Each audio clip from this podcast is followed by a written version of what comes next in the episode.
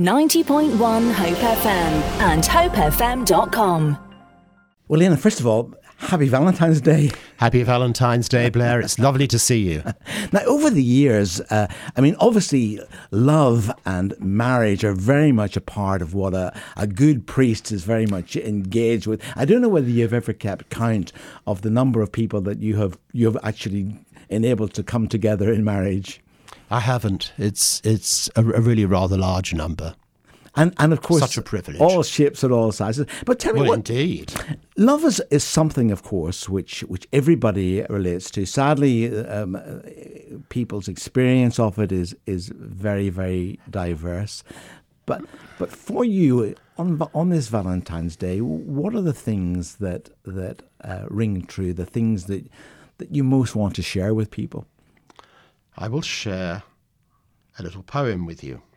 Fantastic. John Betjeman's poem, In a Bath Tea Shop. He writes, Let us not speak for the love we bear one another. Let us hold hands and look. She, such a very ordinary little woman, he, such a thumping crook, but both, for a moment, little lower than the angels in the tea shop's ingle nook. Let us hold hands and look. It, love always is bigger than we can cope with. It is bigger than our ability to manipulate and control it, try as we will. It is bigger than our ability to reduce it down to words, articulate though we might be. We reach a stage where the enormity of love means that we have to do something that most preachers find very difficult to go silent. And in terms of relationships, we hold hands and we look. And there's a parallel there with the heart of all love, who is God. So, as we find who we are by not exactly holding hands, but actually perhaps we do because because you can't you can't fully discover God who is in other people as much as God is in you yourself without taking the risk of being connected in relationships with others.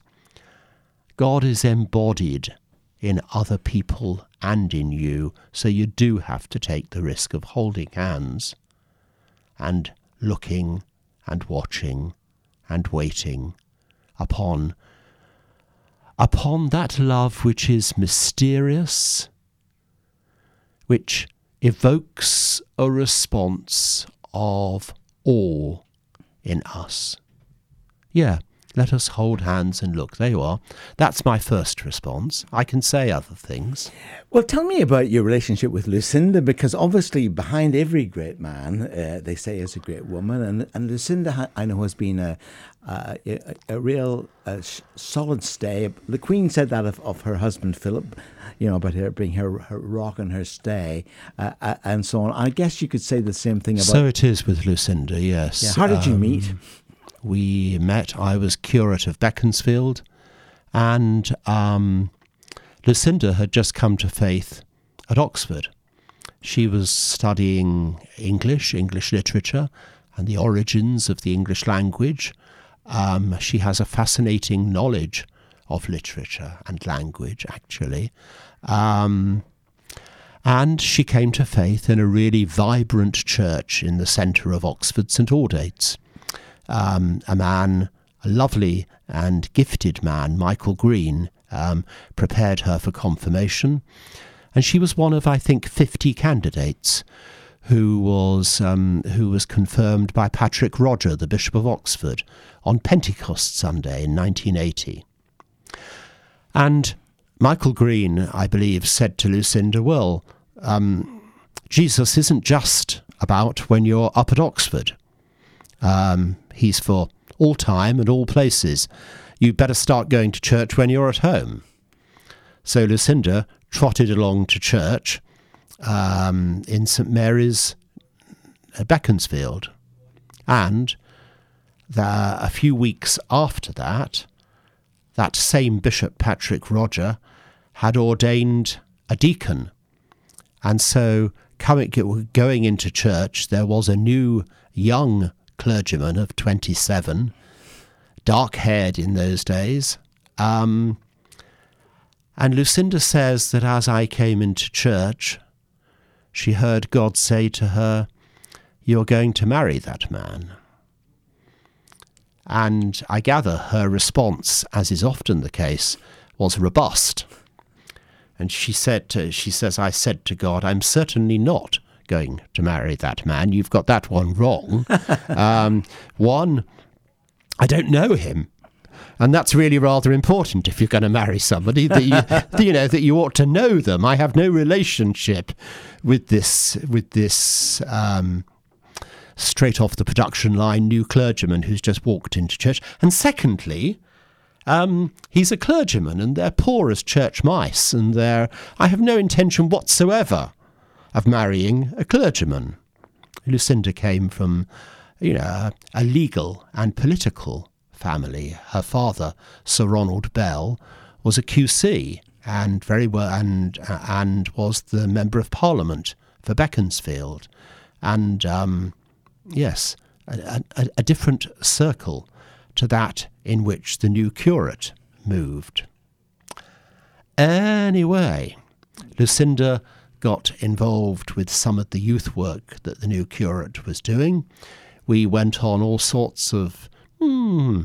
We had tramps parties around Bournemouth, you know, where you have a different meal in each place and the odd glass of lemonade or whatever to keep to help you flow from one place to another as you go from your main course down the road to your dessert. Um, I led all sorts of trips away up and up and down hills in the Lake District and Snowdonia, and uh, we went youth hosteling. Lucinda didn't go on all of those, but that was the sort of thing that I did with many youth groups. I was involved with the Scouts. Sadly, her father died um, whilst I was curate there, in, in the House of Commons, actually, in his office, um, a heart attack. And, um, and I, Lucinda and I got to know each other better um, as she processed the bereavement for her father. And then when I went to be curate of King's Lynn, it transpired that she was going to do teacher training in Norwich at the University of East Anglia, not so far away. So we discovered that we were travelling between the two places, King's Lynn and Norwich, rather a lot. And as they say, one thing led to another. So we were married during my final month as curate in King's Lynn and went back to be married in Beaconsfield. 90.1 Hope FM and hopefm.com. Now, what has sustained you and Lucinda over those 38 years? I guess, like all marriages, there's been highs and lows. I'll give you another poem, if I may. Go for it. Um, Perfect. And this is George Herbert. It's not such an immediately accessible one um, as as John Betjeman's Bath Tea Shop. George Herbert is a lovely, lovely poet with a deep spirituality who repays reading and rereading. Um, this poem is called Love. It's actually, I think, Love number two. He has three poems called Love, number one, number two, number three, and this is number two.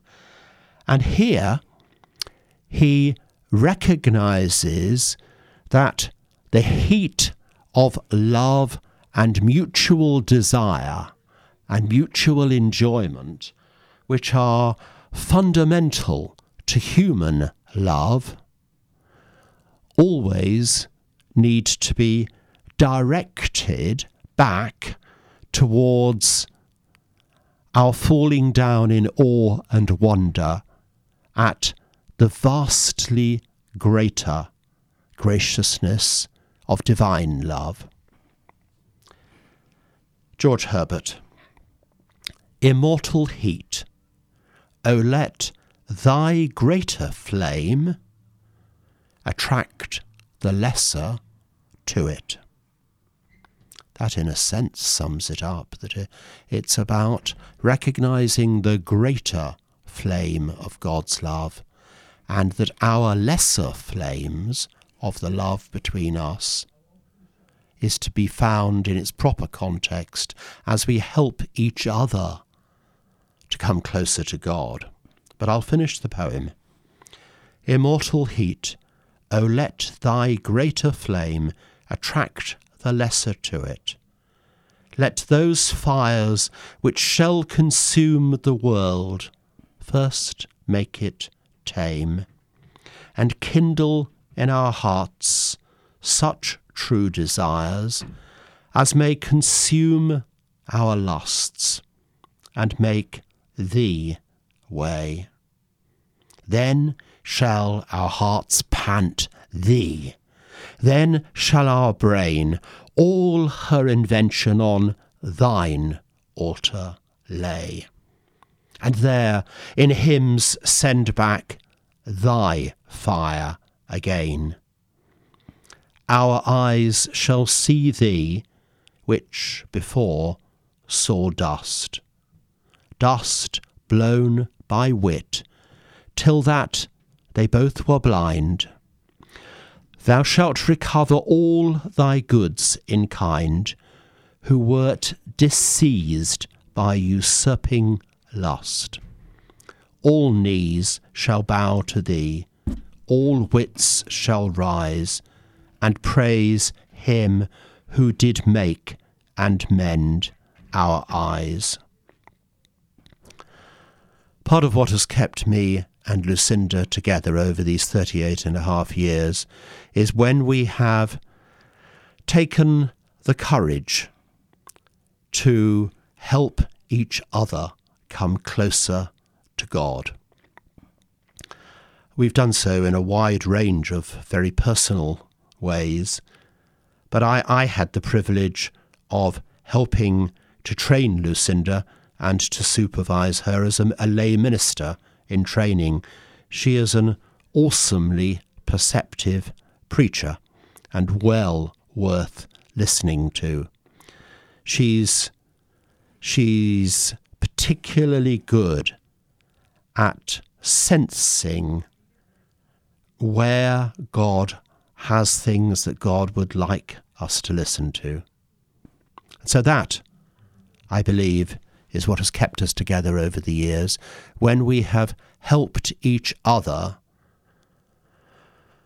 to not just rely upon each other's love, though we do, we do, but to rely more upon God. 90.1 Hope FM and hopefm.com.